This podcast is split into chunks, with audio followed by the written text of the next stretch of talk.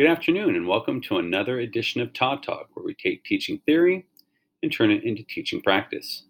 In keeping with this year's theme of enrichment activities that you can use with gifted students in order to challenge them and to think at higher levels, um, I'm going to provide uh, another tool for your toolbox today on what you can use with students to uh, challenge them, to take things deeper within the lesson itself, and for things that they could be doing after the lesson uh, that would also be challenging for them. And so we're going to focus on what are called choice boards. So, choice boards are just as they sound. They are a um, litany of activities that students can choose from. So, unlike most assignments where students are given the assignment that they have to do and they, they, they have no choice in the matter, choice boards allows more choice. Uh, and this is a good thing because they're still learning what you want them to learn, but they feel like they have some say so in the matter, that they are, uh, you know, getting con- con- to control their fate in the, the classroom a little bit. And so this can be very valuable for students who have difficulty, you know, seeing why they're doing certain things. Um, or why they're being asked to do certain things. In this case, they get to choose for themselves because they've chosen it themselves. They're that, that much more invested in it. So I'm going to show you examples of eight choice boards um, that accomplish various tasks. And they're very general choice boards. Choice boards are very um, uh, manipulative. In other words, you can change it to, to fit your age level, your your subject area, your intelligence level, whatever you need to do to fit your particular classroom. Uh, you can change the choice board to um, to reflect that. Uh, but what I'm going to show you these examples of uh, will help you to kind of give you a backbone for creating your own choice boards, or you can just use the choice boards as is. Here's an example of a very simple choice board uh, where there's not a lot that's clearly defined here other than the method that students are going to use to show mastery. So in here, students, if, if I were asking students to do a, a unit on space, and I wanted them to show me what they had learned. Students could look at this choice board and they could choose to, to how they're going to do that. They, it could be a demonstration of some sort. They could write an essay. They could give a presentation. They could give a performance. They could take a test. So there's there's all sorts of choices on here, and what this does is because it's not so clearly defined, the students have a bit of freedom within these choices to determine what that's going to look like. So if a student is do one student may do a demonstration uh, and demonstrate something differently than someone else does. So even within these choices, there are choices as well. Um, and so I, I, would use this for a unit, and I would put just put this up on the board and tell students that they, in order to show me mastery, they could choose any way they wanted. And so more traditional students tended to pick the test um, and or an essay or a research paper. Um, there are other ones who are maybe a little more uh, performance based, would do a presentation or a demonstration. Some that were maybe more artistic might choose a portfolio or or an exhibition of some sort. So it, it allowed them to kind of tap into the, their own strengths and what they were comfortable with doing. So what you see here is a tic-tac-toe choice board. And so as it reads there, kids would complete a, row of three squares, whether it's across, diagonally, or down. If students want to go through the middle, then they have student choice. So in that, students would get to um, totally make up what they're going to do to, that would show mastery. And so if a student were to um, do this, they again they were choosing three activities. So let's start at the top left-hand corner. So changing the setting of the novel, uh, describe how this setting would change the story and why. So that would be something that they would create. You know, they could either illustrate something or, or write something or film something that allows them to do that. What do you think about the motives of at least three of the main characters? What do you, why do you think they drive these people? So here is they're just going to have to look at three specific characters and what their motivations are. And then lastly is choose a passage and find 10 words you do not know that you think are important to what is being discussed in the passage, making a glossary so that others can reference it or create flashcards for them. And so this is a fairly simple task of finding 10 unfamiliar words and creating a glossary for it. Out of those three activities, there are three different levels of thinking going on here. So if you look at the first one, change the setting, that is creating. That's a higher level thinking skill. If you look at the one about thinking about the motives of the characters, this might be application um, or understanding uh, because they are simply using context clues from the book that that, that um, allows them to, to arrive at their answers. They might use a little analysis if they have to make assumptions about things, but mostly logically, they're going to think a certain way.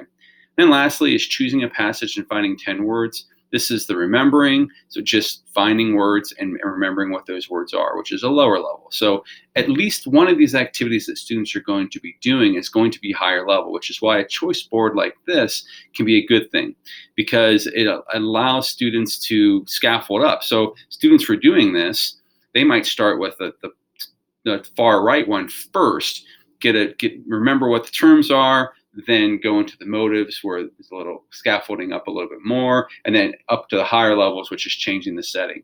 And so students could choose what it is that they want to do here. Here's a choice board that is specific to a very particular topic. So in this case, English language arts. And so in this case, they don't have to fill out a certain row or they don't have to do a certain uh, you know, sequence of doing these you might you might say choose one you might say choose several. Uh, it's totally up to you as the teacher. Uh, but all these activities are activities that are more hands-on or thought-provoking.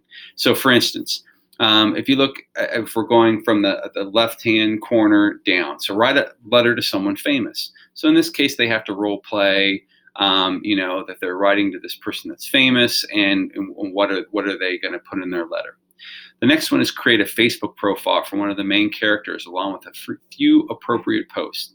So this makes it timely so students can, so say students are reading Huck Finn. What would Huck Finn's Facebook profile look like? What what would posts be about? Would they be about you know the injustice of slavery or the South, or you know they they could be some really interesting posts that they students can come up with, but they have to be creative in order to do that.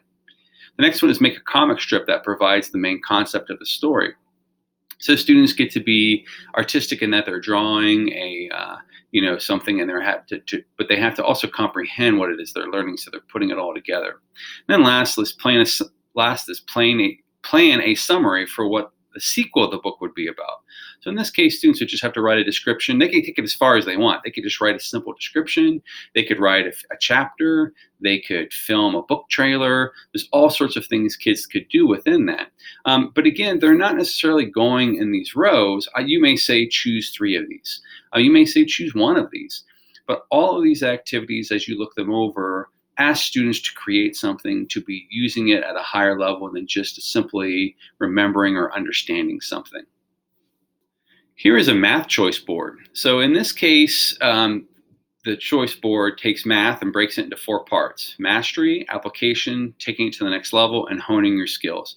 And as you can see, they are scaffolding up.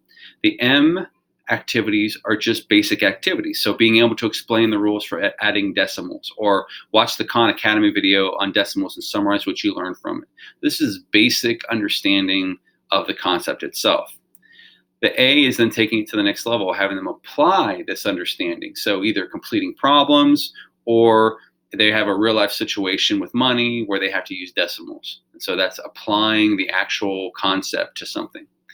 T is taking it to the next level. So in this case, kids must create their own problems, 10 of them to be exact, that use the rules of decimals. And they have to come up with an answer key as well. So they're creating. Uh, the next one is they take a look at the sample problem and try to find where a mistake was made, correcting it. So you give them a problem that has a mistake in it. And then students have to analyze it and try to figure out where the mistake was made and what could have been changed to make it better. And so this is asking them to think at a higher level. Then honing your skills is taking it to the, the utmost level, which is they have to take what they this whole concept and they have this understanding of it and now they have to put it into play so in this case they would either play, create a game where participants must use decimals in order to play so the, the concept must be maybe simple but they, they have to have a good understanding of it in order to be able to create the game. Another one is you are given $172.82. Buy yourself a back to school wardrobe. So students could get online at a store that they like and try to figure out how and budget themselves. And this teaches a couple things. It teaches them decimals, how to how to uh, meet a budget, how to plan for what you're going to buy. Because if you buy something that's a you know a, a pair of boots that is $150, you've only left yourself like you know $22 to buy the rest of your wardrobe so that wouldn't make sense so this is asking kids to, to look at them you know the management of, the, of what they're going to do as well you can take your menu boards and and we've shown examples of scaffolding already, but you can be more transparent about the scaffolding. So in this case, students look at this menu board and it's set up like a menu. They have an appetizer, they have to do one of those two tasks. Um, choose a side dish, dish, same thing um, the main dish, and then they could choose to do a dessert or not. They don't have to necessarily. So, in the choosing an appetizer, these are the lower level skills of remembering and understanding. So, whatever kids are going to do in this section, it's just going to be the basic concept of what it is they're learning. When they're getting into choosing a side dish, they're applying or analyzing. Um, and so they are having to dig a little deeper. They're having to, you know, apply it to their own lives so that they can see where this might fit. For the main dish, this is where we're really getting to the higher levels of thinking, according to Bloom's, where they may create something or evaluate something so that they have a, you know, they can show that they have a true understanding of it and are able to use it in another situation. Um, and then lastly is the dessert. This and dessert in this case is a reflection. It's always good to have kids reflect. And so uh, they can reflect upon what they learned from the lesson that they hadn't expected to. And so students would choose one of these two options, but it scaffolds up and it, eventually propels them into a, a, point where they're thinking a little higher using Bloom's taxonomy as a kind of our guiding point. You could choose to set up your menu boards like this, where it's based on the multiple intelligences. So the multiple intelligences are natural, naturalist, visual spatial, body kinesthetic, interpersonal, musical, rhythmic, verbal linguistic, intrapersonal, and logical mathematical. So under each of those activities, kids could choose one of those activities.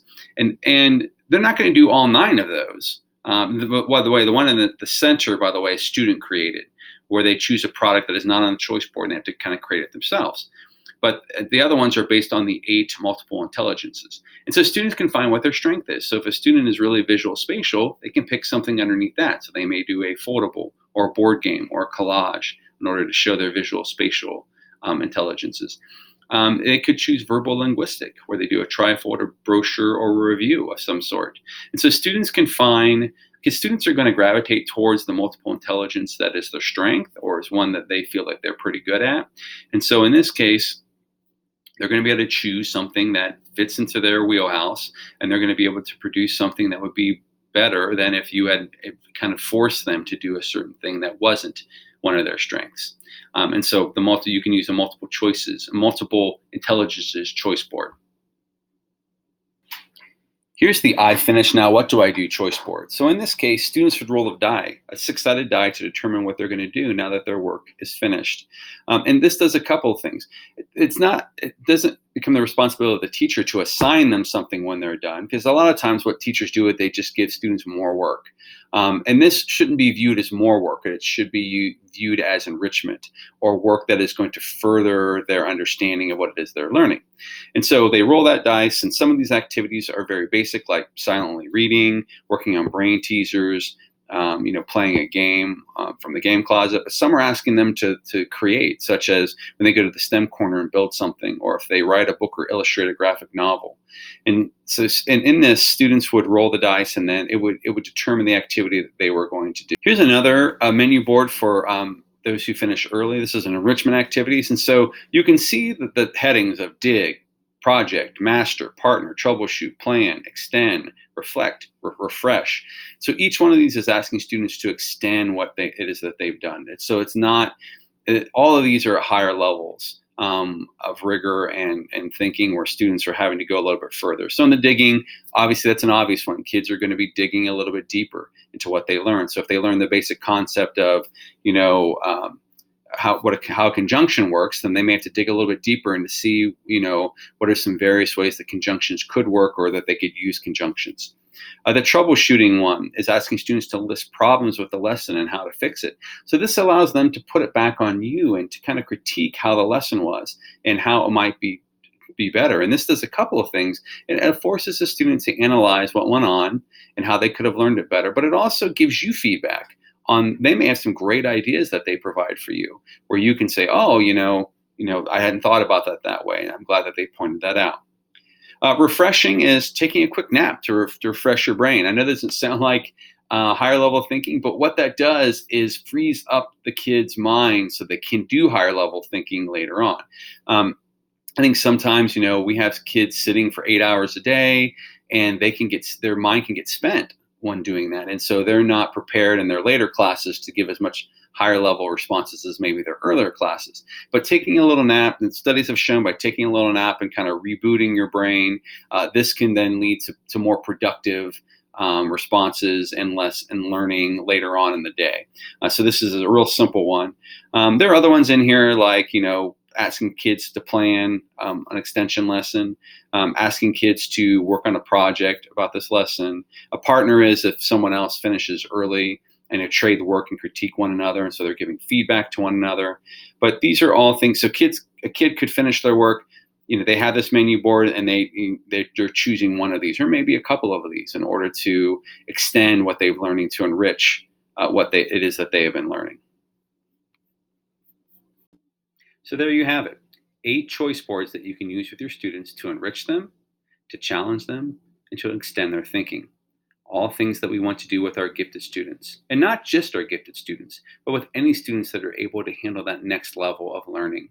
Uh, it's where we don't want them to stop because that's where the lesson stops. We want it to stop where their thinking and where their excitement and their motivation takes them. Um, and so you can use these choice boards in your classroom. Um, I, all eight of them I have put on my website, which is www.thegiftedguy.com. I've included a link here. You can download those menu, those choice boards, and you can manipulate them any way that you see fit. Um, the one thing I want to end with, though, is know that choice is not just about giving students choice. It's about making them part of the learning process. And so you want to make sure that when you have activities on your, men- your menu boards, they're not so specific that kids have little to no freedom. Because uh, you want to give them some freedom, some leeway in order to be creative, in order to be able to show what their you know special skills are, uh, to be able to show you the levels of thinking they're capable of going to. Um, and so more open-ended uh, menu board choices is always good because I, I never wanted to limit my students to my own imagination, to my own thinking, because I, I realized quite quickly that they can think of things much better than I can and be more way, way more creative than I can. So I wanted to put part of that choice on, on their lap and make them responsible for their learning.